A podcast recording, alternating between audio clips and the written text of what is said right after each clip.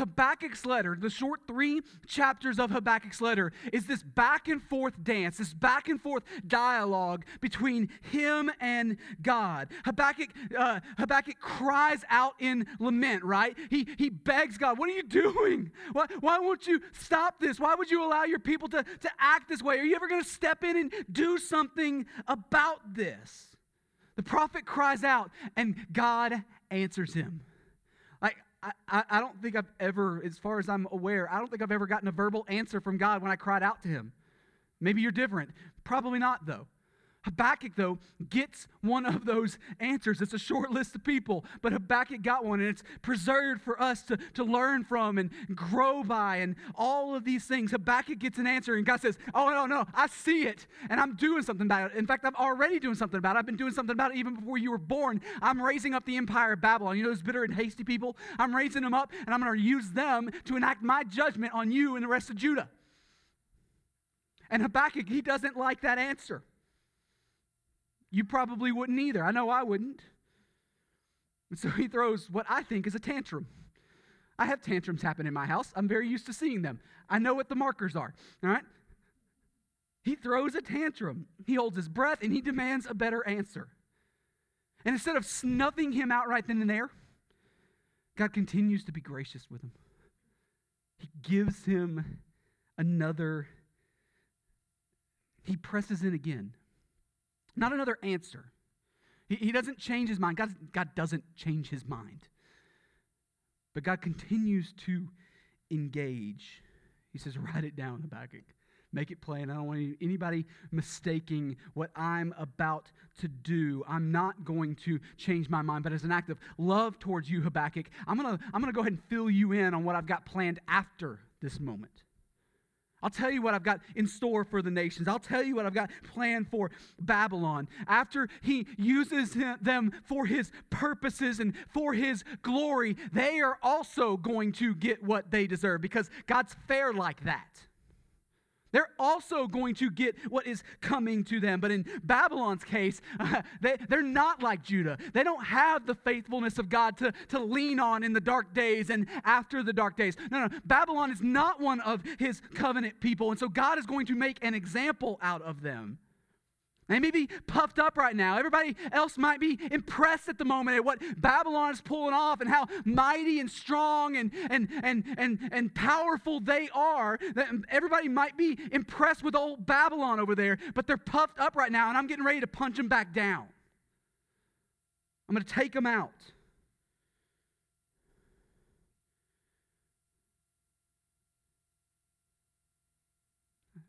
God says he's going to make it clear to the nations what he does with a sinful people that aren't covered by his grace. And it's not pretty. Babylon will be destroyed.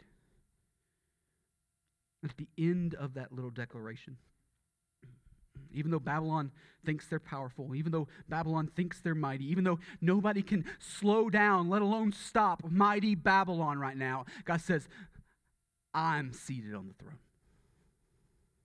He sets himself over and above Babylon and all of their false gods. He says, The Lord is in his holy temple, and the whole earth keeps silence before me. That's how he closes out his declaration of what he's going to do with Babylon after he's done. I'm seated on the throne. And so last week, Last week, we began to look at Habakkuk's response to that revelation. Like, like if, if God says, Oh, yeah, Habakkuk, this is who I am. Like, how do you respond after that? What, what are you going with? What's the first thing out of your mouth after God says this about himself to you? Yes, sir, right? That, that's the appropriate response. No, no, what we saw was Habakkuk worships. He worships. He sings a song, right? He writes a, a worship song that, that, would been, that would have been sung in corporate worship. Right? And, and I, I, think it's the exact right response. I think, I think the appropriate response to seeing just a small glimpse of the glory of God. That, in that song that, that JB talked about uh, and, and sang for us just a moment ago, when, when God reveals himself, what's the natural knee jerk response in that moment? The response ought to be worship, right? But that worship takes a couple of couple of forms. And I think all of them are important. I think we need to we need to touch every angle of this and and so what we saw last week was what we saw last week was fear. A holy healthy fear. Is that the right word? Yeah, I, I think it is. I, I, really think it is. It, I think it is, at least if you understand God's holiness correctly. Why? Because, man, He's on an infinitely different level than us. We, we may struggle to connect the dots on that. We may, we may struggle to see the fear of the Lord is good and right. I don't think it's the knee jerk reaction for most of us, at least in, in our culture, but all throughout the Bible, whenever God's people encounter even a piece of God's holiness, they always hit the deck. They bail out.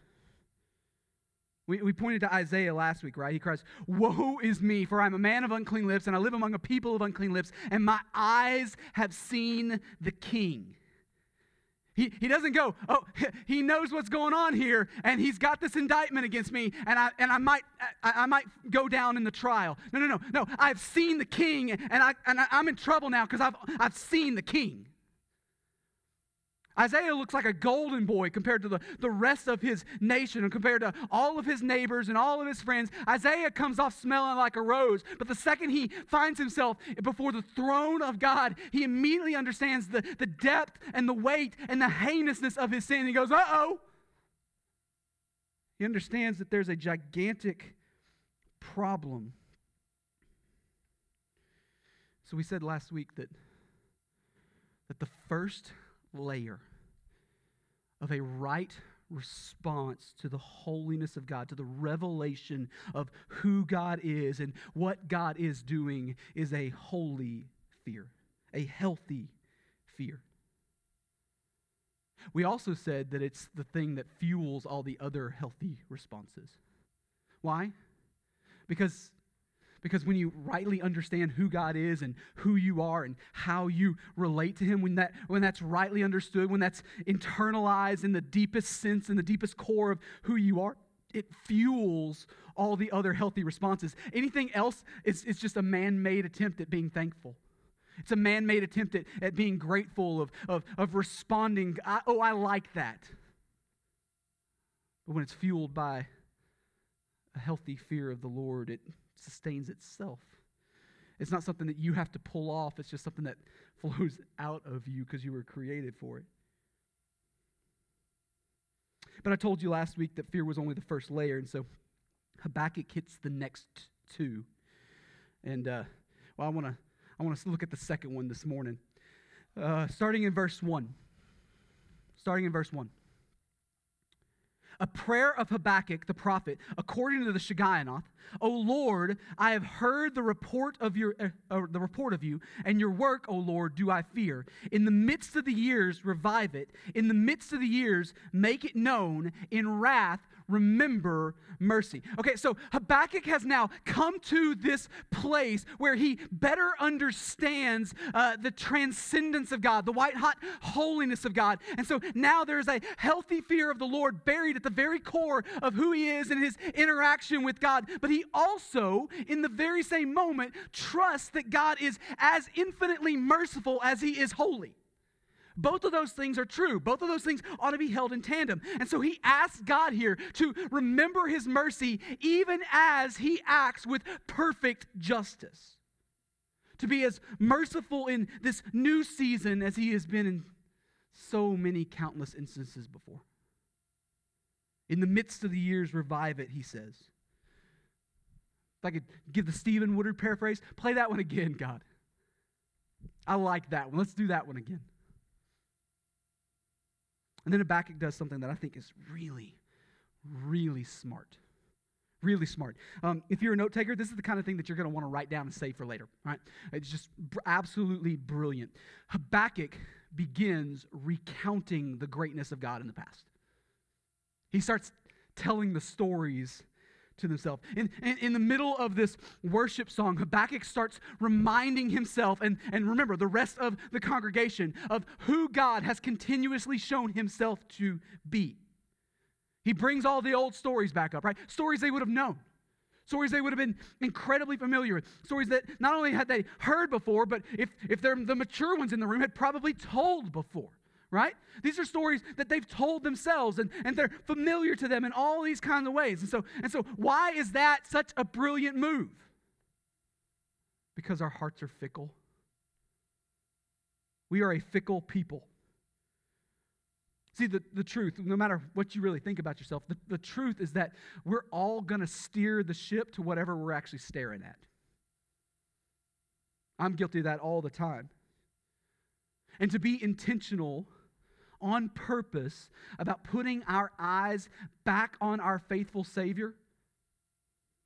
Even, especially in the midst of the trying moment, but to be intentional about doing that on a regular basis, it's an exercise that's going to end up affecting some massive things in your heart and life to be on purpose about it. I'm telling you, it's an incredibly smart play. So let's look at, the, at, what stories that Habakkuk wants to, to bring back to our attention, starting in verse 3.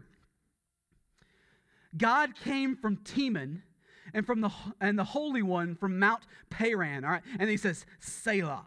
All right, so let's call time out there. So Habakkuk calls back to another time and place. He says God came from Teman. Teman literally means south.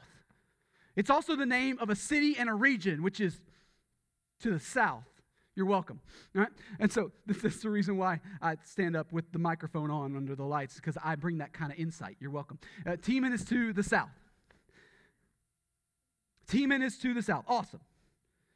Geographically speaking, Teman is the region that separates Palestine from the Sinai Peninsula. So, so why is that significant?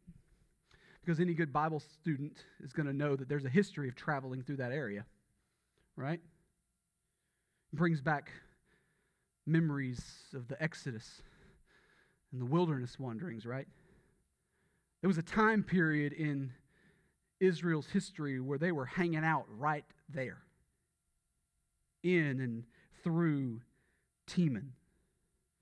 I mean, even if you don't have much of a church background, those stories might just be the stories that you're most familiar with out of the Old Testament, right? You think of you think of God's people as slaves in Egypt, and, and then God does something big. He, he brings the, the plagues, right? And he, he calls them out of Egypt and he crushes the empire of Egypt and he has them traveling through and, and they get to Sinai, right? And they, they're given the Ten Commandments. Charlton Heston goes up on the mountain and they get the Ten Commandments, right? right? And then, and then they're, they're picking up manna on a daily basis. Or if you learned it in kids' Sunday school, cornflakes, right? right? And so, like, like those are the stories that you probably are most familiar with out of the Bible. Crossing the Red Sea, woo, that's a good story. I remember draw, coloring a picture of that in vacation Bible school when I was like eight years old. Had fish kind of sticking their head out the wall of water. It was funny. We're talking about stories here that God's people knew, knew well, and could clearly identify God working in. Could clearly see that God was doing some massive, massive things. And we're further assured that this is what Habakkuk's aiming at because of his next reference. He says, the Holy One from Mount Paran. Paran was the name of the wilderness where most of the wanderings occurred. If you can see the map in your head, think northern third or northern half ish of the Sinai Peninsula. That's Paran. But Habakkuk is not merely calling our attention to familiar stories, he's calling our attention to the God who's sovereign over those stories. And so here in verse 3, he calls him the Holy One. The Holy One.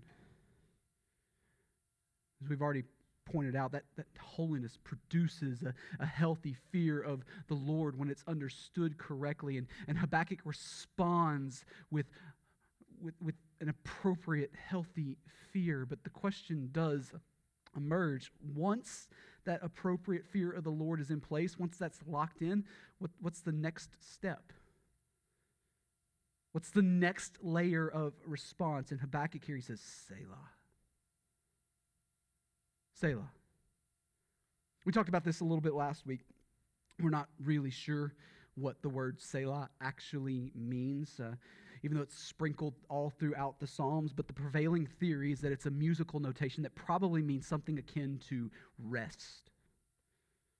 But more than rest, we, we think it carries the idea of a, of a spirit filled, praise filled rest. So, why do we think that? Partially because the, the root word buried in the Hebrew, even though we don't know what Selah means, we, we, there's some root words in there that we do know what they mean. And so the root word in the Hebrew carries the idea of holding up something to weigh it, to, to, to seriously assess it and take all of it in. That's what's going on in the root word of Selah. But we also theorize that it means rest because, as I told you last week, the word is constantly dropped in these stop and think about it kind of moments. A verbal haymaker has just been thrown, and now the very best thing to do is take a second, stop whatever you're doing, and think about what has just been said. It's always dropped in those moments. It's used over and over again in these moments where, where the clear expectation is that you need to call a, a holy time out and just marinate in that. Rest here and deeply consider what has just been proclaimed. And I know it's a tiny little word, and I know that we're not 100% locked down on its literal meaning, but I don't get the impression that Habakkuk is dropping Selahs in his worship song just because he likes the sound of it, just because he thinks it's a fun sounding word. I think he's calling the congregation to something. When God reveals himself, the very first action of response ought to be a healthy fear. But man, I think right on the heels of that, the second response is a deep and abiding rest. Rest. A praise filled rest. I know this is going to seem like maybe we're trying too hard to read between the lines to some folks, but I don't, I don't think it is. Um, we're going to get to the atom bomb with this theory at the end of the song, but we've got to deal with the, what the text actually gave us here. And I, I think we need to notice as we get to that atom bomb in verse 16. I think we need to pay attention to the fact that as we're making our way that direction, Habakkuk is going to drop a Selah here and there in some incredibly strategic moments. I think he wants us to pay attention to something. I think he's intentionally preparing the congregation's heart for the atom bomb to come. Habakkuk calls our attention to a time and a place long before his own, as, as God is actively rescuing his people out of slavery, as he's actively refining them as a holy people, as he's actively setting them apart to, to represent him to the rest of the nations, as he's actively and ever so slowly drawing them into the land of promise. And the picture that we're given here is that even in the wilderness, even in the dark place, even in the hard time, the Lord is holy and comes from the mountain. And Habakkuk instructs the congregation don't rush through this. Slow down here. Marinate in this. Dwell on this. Rest in this. Remember who he is. Remember what he has done. Praise be the Lord. Rest. Look at the rest of verse 3. His splendor covered the heavens, and the earth was full of his praise. Verse 4 His brightness was like the light. Rays flashed from his hand, and there he veiled his power. Before him went pestilence, and plague followed at his heels. So when Israel was at the foot of Mount Sinai, this is literally what was happening. Right? You remember that story from Sunday school growing up? Exodus 19, they're gathered at the, at the base of the mountain, ready to hear from God, ready to receive the law. They're commanded to, to gather around the mountain, but don't touch it because if you touch it, you'll die. Right? That's the command that comes down in Exodus 19. But, but, but honestly, as you read the story, I'm not sure that command is even necessary. Right? God, God said it, and God gets to say it. God says what He wants. Uh, I think it's preserved for us. But I don't know if God needed to say, "Don't touch the mountain," because in Exodus 20, as you keep reading the story, they don't want to touch the mountain. They're terrified. They want nothing to do with that mountain. They don't want to go up. Why do they not want to go up? Because it's a terrifying scene. To use Moses' words specifically, the mountain trembled greatly. It quaked it rumbled. Lightning flashed all around the top. Smoke descended on the top of the mountain as God came down and then went, uh uh-uh, uh I don't want to do that. I want nothing to do with that moment. As a side note, just, just a real quick freebie. Notice that the creation always responds appropriately when God's holiness is seen. We may struggle with that, the rest of creation doesn't. It quakes, it thunders and lightnings. It's holy. Habakkuk calls their attention to the foot of Sinai, a place that the fear is palpable. It's not just this thing that they think ought to be given as lip service to a God they don't know. They watch him descend on the top of the mountain and they understand that they need to stay at the bottom. They understand that deeply.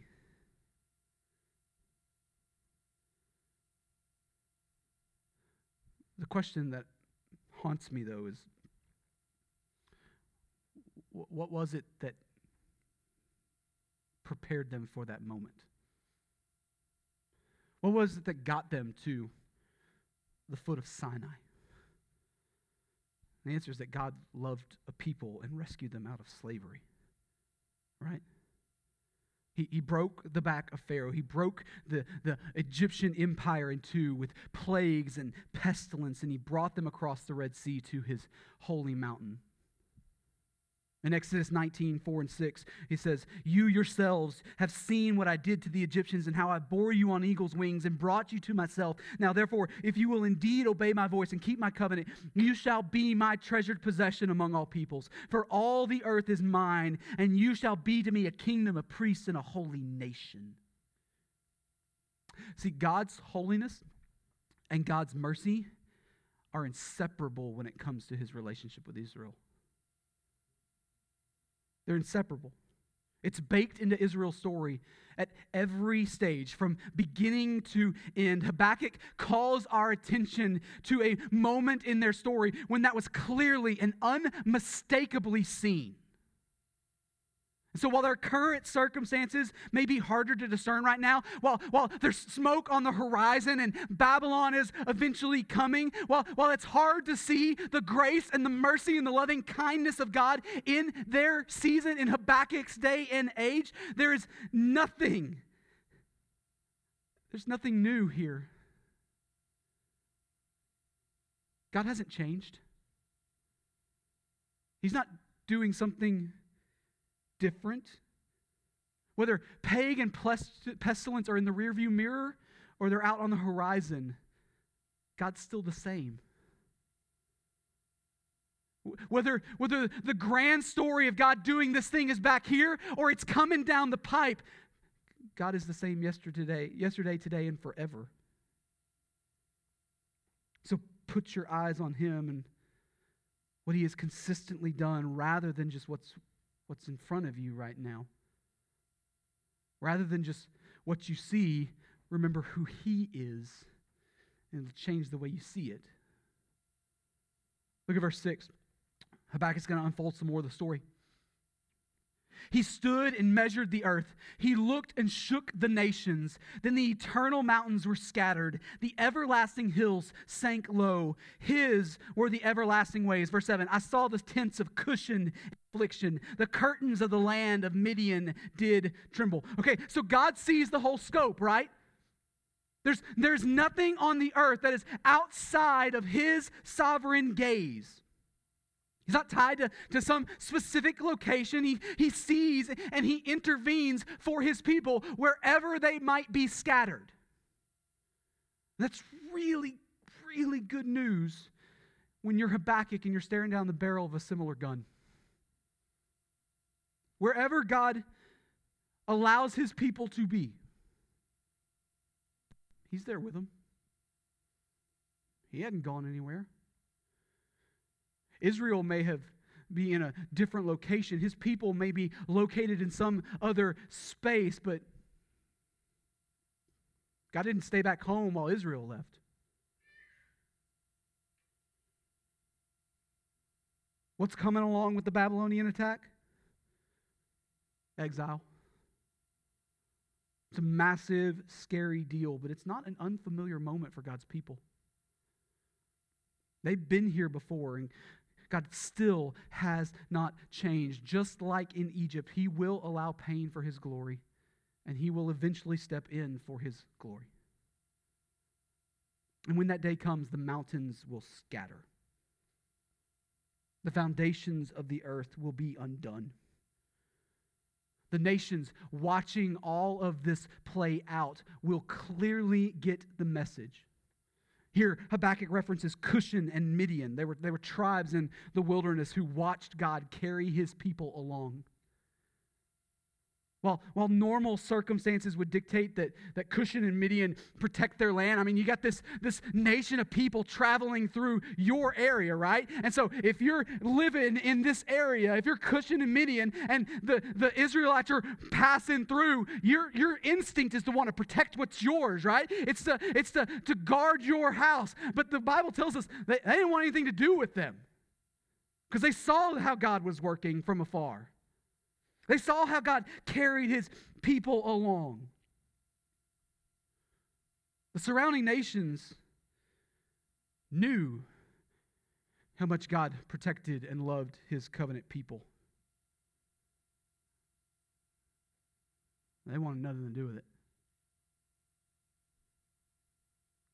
But it's not just the surrounding nations, the rest of creation responds to this loving protection of his people as well. Look at verse 8. Was your wrath against the rivers, O Lord? Was your anger against the rivers or your indignation against the sea? When you rode on your horses on your chariot of salvation? Verse 9, you stripped the sheath from your bow, calling for many arrows, Selah. So, as God lovingly acts in the Exodus story to, to rescue his people and to, to show his power, to show his goodness, to show his mercy, the rest of creation responded appropriately. God showed his power over the waters. He showed his power over the Nile. He showed his power over the Red Sea. He showed his power over the Jordan River as they crossed through unharmed. God's work was so efficient that Habakkuk says here that he delivered them on a chariot of salvation. It's interesting when you think about wandering in the desert for 40 years. But God was with them. He got them exactly where they needed to be, exactly when they needed to be. He unsheathed his bow and let the arrows loose. It was never a fair fight.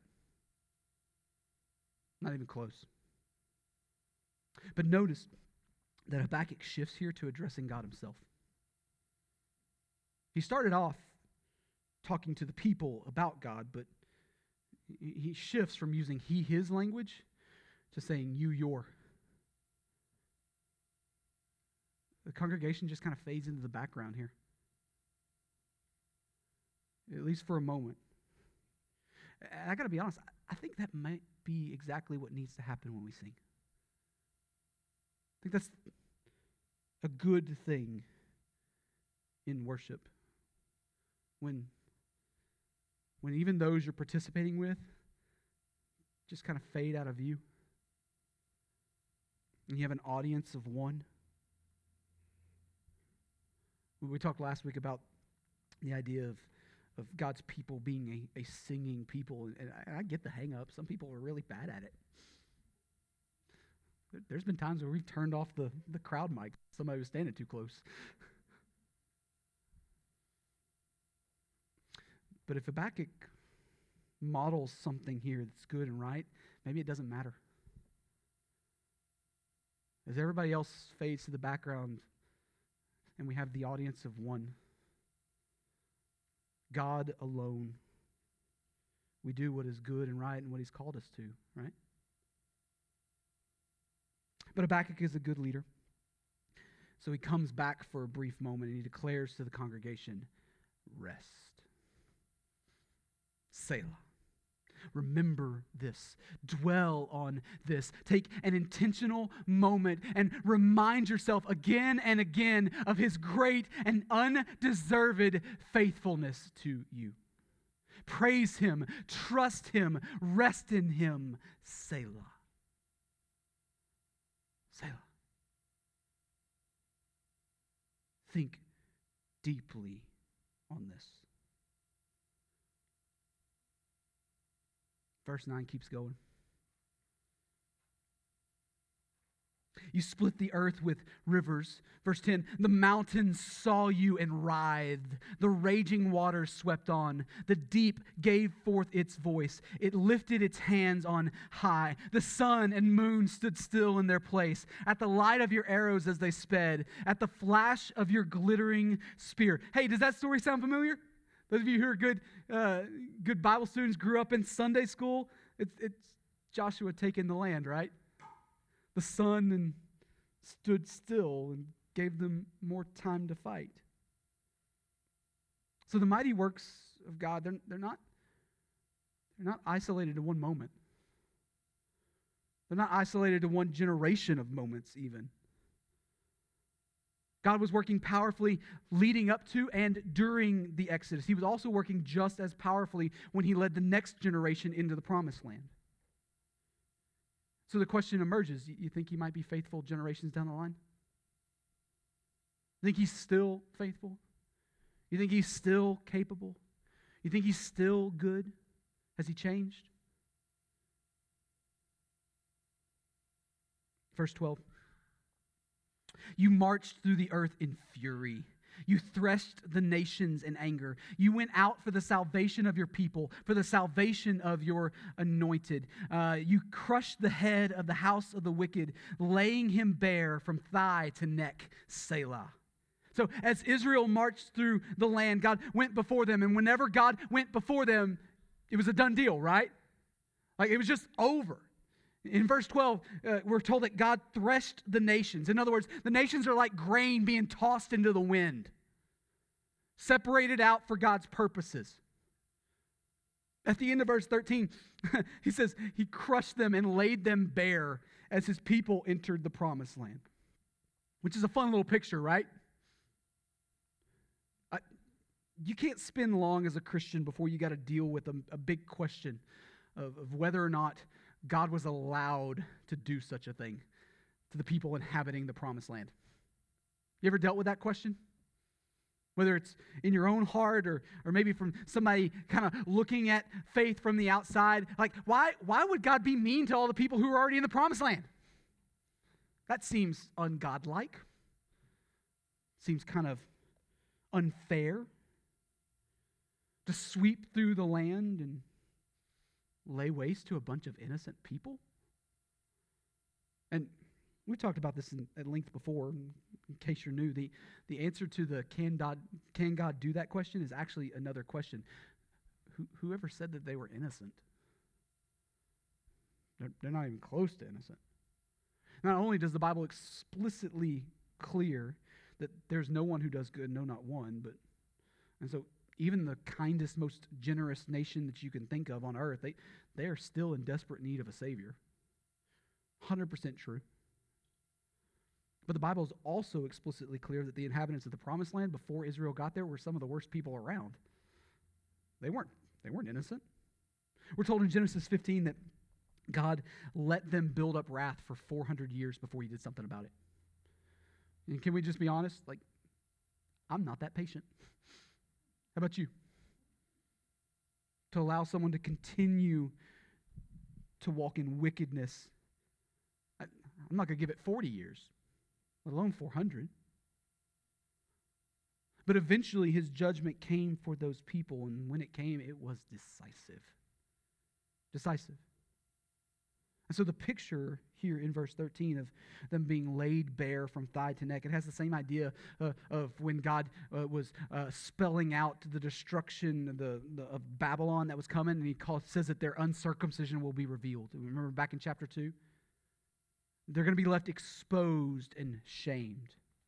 They're clearly going to be seen as someone who is not God's covenant people. So, so what was it that made Israel awesome then? Right? Like, like we can we can kind of get behind the idea that that these other nations they were wicked and they had sin and so God did what was appropriate and fair he he brought his justice he brought his holy wrath on those other nations but what is it over here that makes Israel the good guys I mean how do they how do they position themselves to be the recipients of grace when everybody else got wrath filled justice? The answer is nothing. Absolutely nothing. Over and over and over again, all throughout the Old Testament, God tells his people that they did nothing to earn this. He's just constantly beating that drum. And we see the same thing here in verse 13. Let's read it again. He says, you went out for the salvation of your people, for the salvation of your, what's that word? Anointed, right? Anointed in this case means special or, or, or the called out ones. They, they have been separated out from the whole and set apart for a grand purpose. So, why did Israel get grace when everybody else got what was owed to them? It's not because they brought something to the table that positioned them. That has nothing to do with it. They were called out and set apart from the whole for a grand purpose to show the world the immeasurable grace and mercy of God. In fact, like I could make a pretty strong argument that Israel deserved it less than everybody else. You could definitely find better nations than Israel. They didn't deserve to be there. But God is good.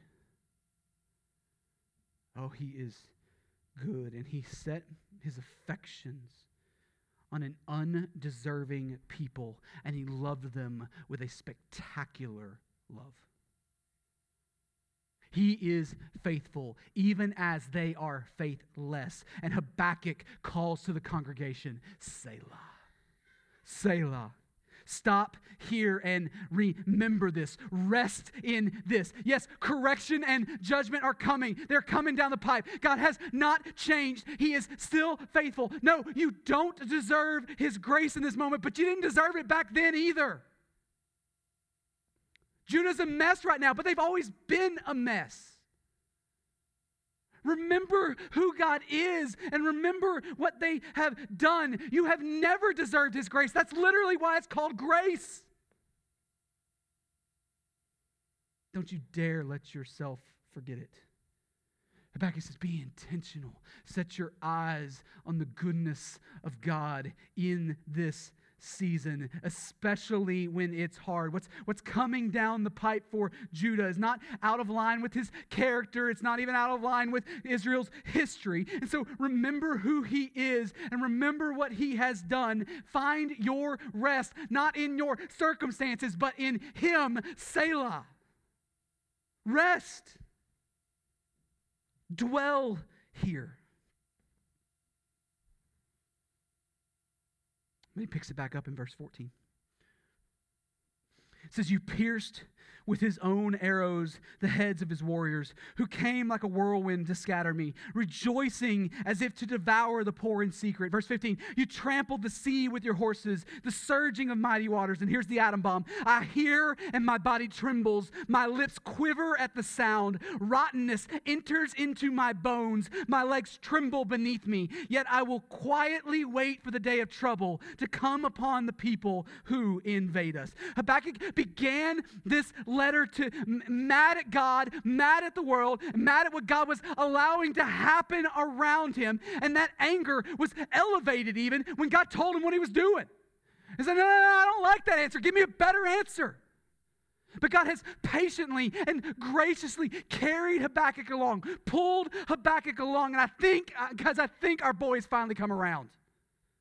I think he finally got where God wants him to be. It, it, doesn't mean he likes what's going on, but I think he's exactly where God wants him to be. He doesn't like what's coming, he do, but he does know. He doesn't like what's coming. He does know exactly who's in charge. He knows, and I think he deeply trusts, that God will not act inconsistently with who he is. He can lean on that. He can rest in that. And so, even as rottenness enters his bone, what a, what a picture. As the full weight and reality of what's coming sets in, it's not a pretty scene. It's a dark day indeed. But even as rottenness enters his bones, there is a real, and I mean a real hope on the other side of it. Doesn't matter how dark the day is, he knows who's in control. What, what started with a fight, Habakkuk had a, had a bone to pick with God, right? But it ends with Habakkuk letting go. Even as their world begins to, to fall apart around them, Habakkuk calls the faithful remaining in Judah to a trust filled, praise laden rest. Dwell here, rest here, find your hope here. It's not a rest that ignorantly pretends that the problem isn't there. I think we all know too many people who, who live in the world that way. They, they just ignore a problem long enough, that it's supposed to go away, right? That's not what Habakkuk's calling the people to at all. Uh, it, this, is a, this is a rest that is birthed out of knowing who will be with you in the midst of those problems and that he's also going to be there on the other side of those problems. Rest. It's a, it's a rest that understands at the very core of who you are that that while you're incapable and while you're insufficient and while you're not powerful enough, while you're not any of those things, someone bigger and stronger and smarter and kinder and sweeter than you is in control. He's got it. The right and appropriate response to the revelation of God is first fear then it's rest. Worship begins with a healthy fear of the Lord, but it doesn't take long at all. It really doesn't. If, you, if you're seeing Him correctly, it doesn't take long for that fear to shift into a deep, abiding rest. A rest that can only be found in Him. There are a lot of other things in our world that claim to offer hope, that claim to offer uh, uh, satisfaction, that claim to offer rest, but He alone is faithful. He alone can deliver on all of his promises. So if you're here this morning and you're not a follower of Jesus yet, the question I would ask to you is really, really simple. What, what else would you dare put your hope in? Not smart. It's gonna fail you. Jesus offers something infinitely better. The Bible, Bible teaches that we are all, by default, separated from God because of our sin. There, there's no one who does good. No, not even one. And, and, and like Israel all those years before, God bestows his love, though, on an undeserving sinner. Not because they've earned something, but because he set his affections on some. Not because they've bellied up to the table with something to offer. Not because they are lovely, but because He is good. And even as they are completely undeserving, God loves them with a spectacular love. A life changing love. Jesus, the eternal Son of God, came. He put on flesh and he dwelt among us. He lived the sinless life that neither you nor I are capable of living. He died on the cross as a completely innocent substitute to pay the penalty that is owed for yours and my sin. And he was raised again from the dead as a vindication of his perfect and sufficient righteousness. And so he now calls as the king who conquered sin and death, he now calls on you to respond to him in repentance and faith. Says, Look what I have done for you. You will be my people, and I will be your God. Whether we're talking Exodus 19 or we're talking today, God hasn't changed. Here's what I have done. Now respond to me. Respond to me. And you can respond to the gospel this morning by meeting Jesus. You can do that wherever you are, whether you're in this room or you're watching us online right now. Jesus is with you where you are, and you can call on him in this moment to save you. In a second, I'm going to pray and we're going to sing. That's a time for you to put action what he's stirring in your heart. It's a time specifically built out to give you to respond. And so, uh, if you're in this room, I'll be down front here. If you're if you're watching us online, you can respond in the comment section, or you can use the the contact form that we've linked in there. Man, I'd love to talk to you. You don't need me, you need Jesus. But man, I'd love to be helpful. I'd love to walk with you as you figure out what that response of faith looks like. Let me know. We can talk about it. But what about for those of us who are already followers of Jesus? How do, how do we respond? The same way we do every single week by by repenting of sin and by leaning into his goodness. Last week we, we asked the question Does your response of worship have, have a nuanced fear of the Lord baked into the center of it? Maybe, maybe this week the question ought to be Is your response of worship built around celebrating him or something less than him? Celebrating yourself. Are you intentionally calling yourself to remember who he is and what he has done. Listen, I, I don't want to be all curmudgeon about it. I really don't, but I'm kind of growing weary of singing praise songs about how special I am. I don't want anything to do with that anymore because I know who I am. I'm completely undeserving. I know the truth about me, and he is infinitely more worthy of praise. Like Habakkuk's audience, Maybe our response this morning is to Selah. Find our rest in Him. Dwell here. Think deeply here. Find our rest here. I'm going to pray. We're going to sing. However, God is calling you to respond this morning, let's do that together as a church family. Father, thank you for the scriptures. Thank you for Habakkuk 3. As we wrestle with these things, would you continue to show yourself big and good and worthy and holy in all of the things that you are? Call us to, to let go and find our rest in you alone. I find it true in my own heart that, that that I'll give lip service to saying rest here, but then I'll, then I'll try my very best to work up the solution. And that's it means I don't actually understand the rest part.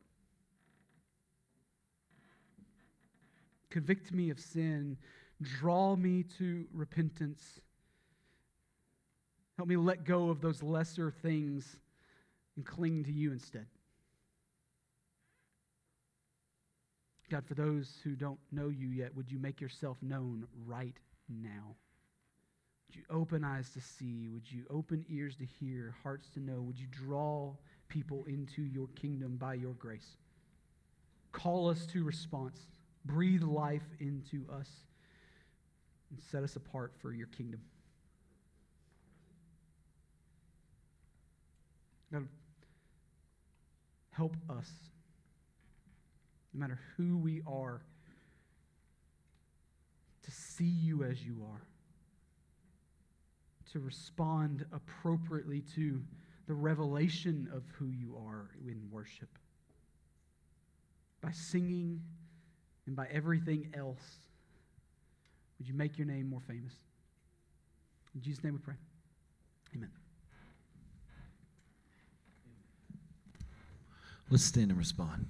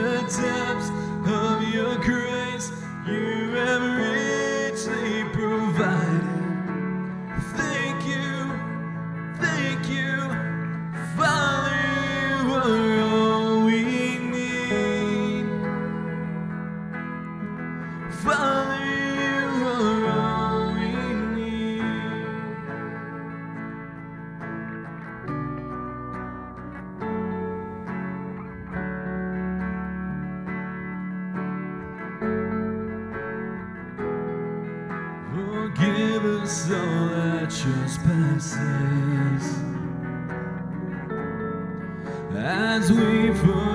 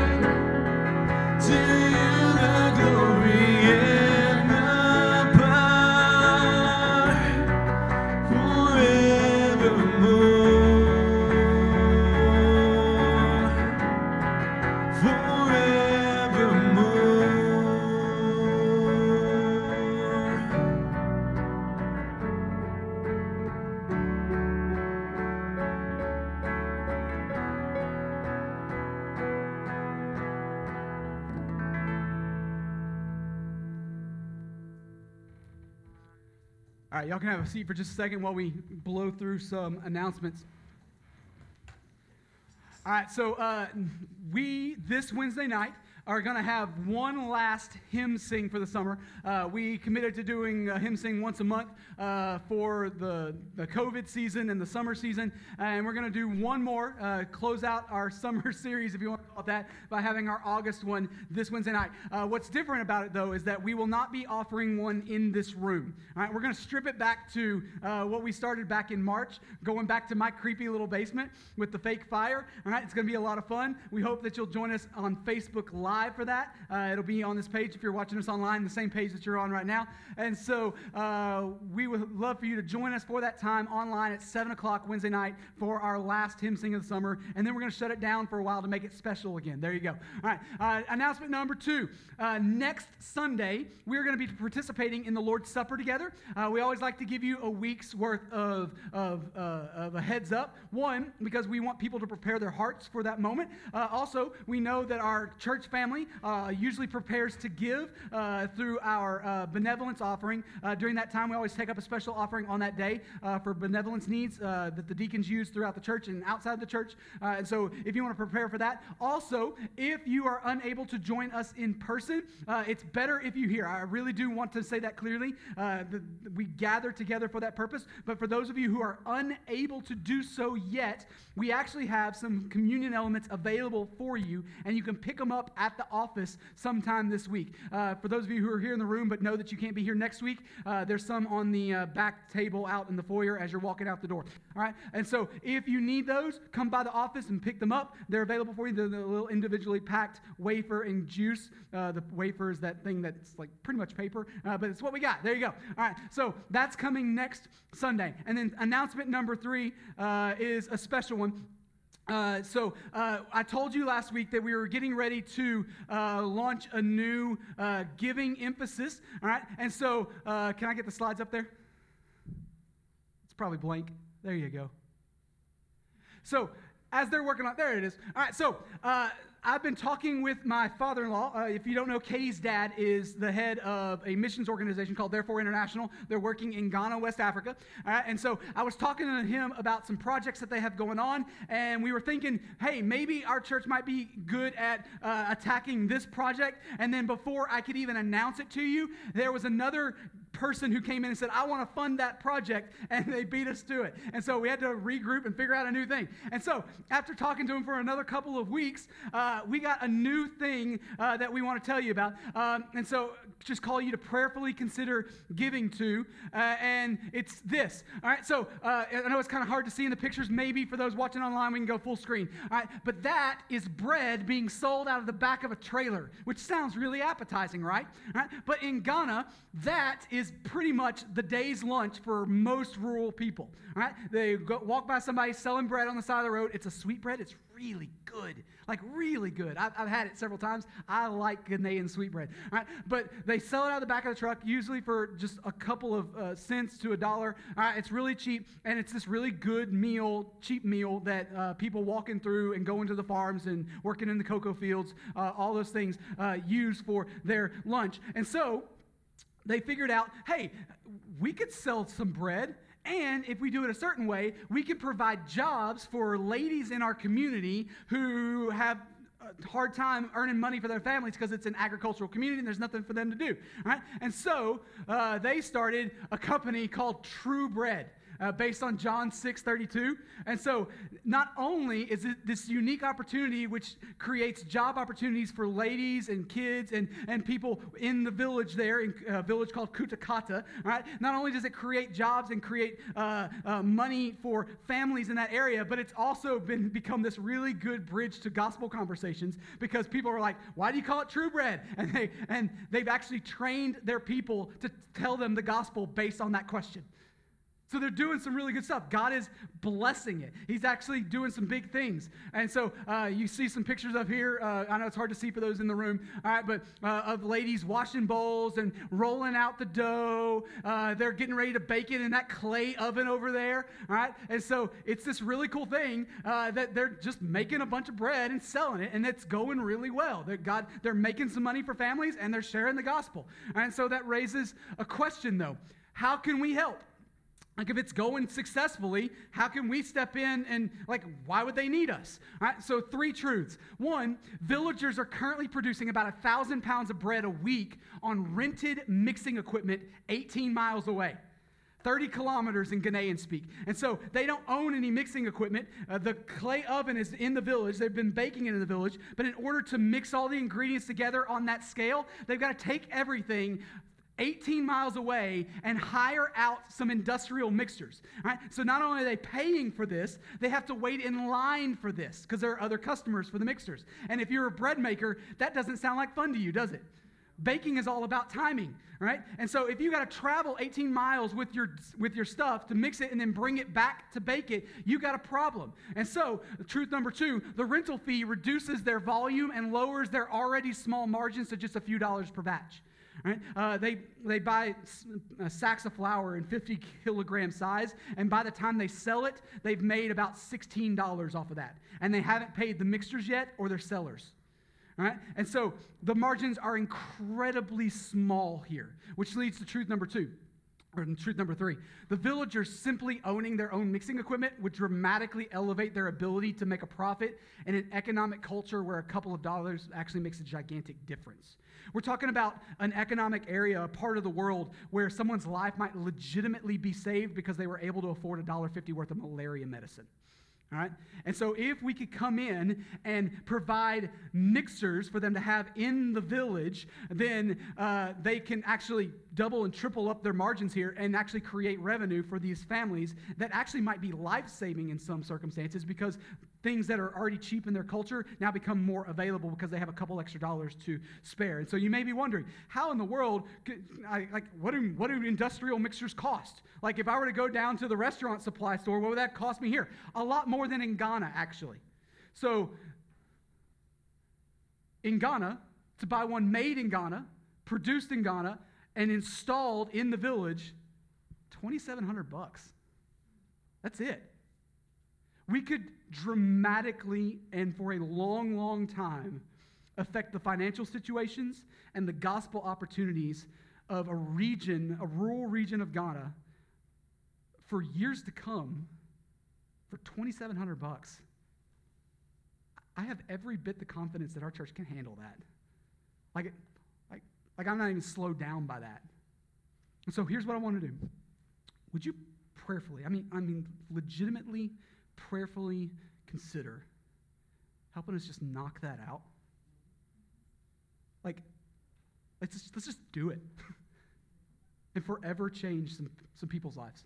Sound good? I love you guys. Like a lot. That's why I trust that we can do this. Let's do it. Hey, we got small groups. Whether you're staying for small groups or you're getting out of here for something else, we love you. Let's pray and be dismissed.